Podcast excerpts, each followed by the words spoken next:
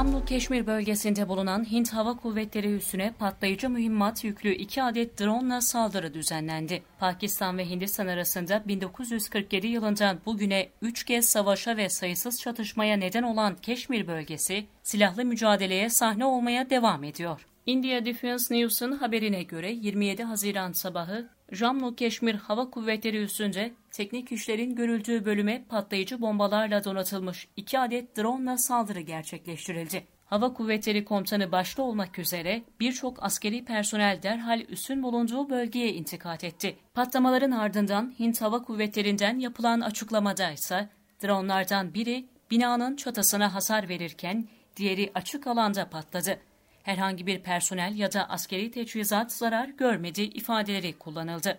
Keşmir'de bağımsızlık ya da Pakistan yanlısı pek çok grubun Hindistan'ın artan baskınına karşı yeni yollara başvurabileceği bir süredir güvenlik uzmanları tarafından belirtiliyordu. Muharebe alanlarının yeni aktörü dronların bölgedeki bağımsızlık taraftarlarının elindeki yeni en büyük koz olması kuvvetle muhtemel.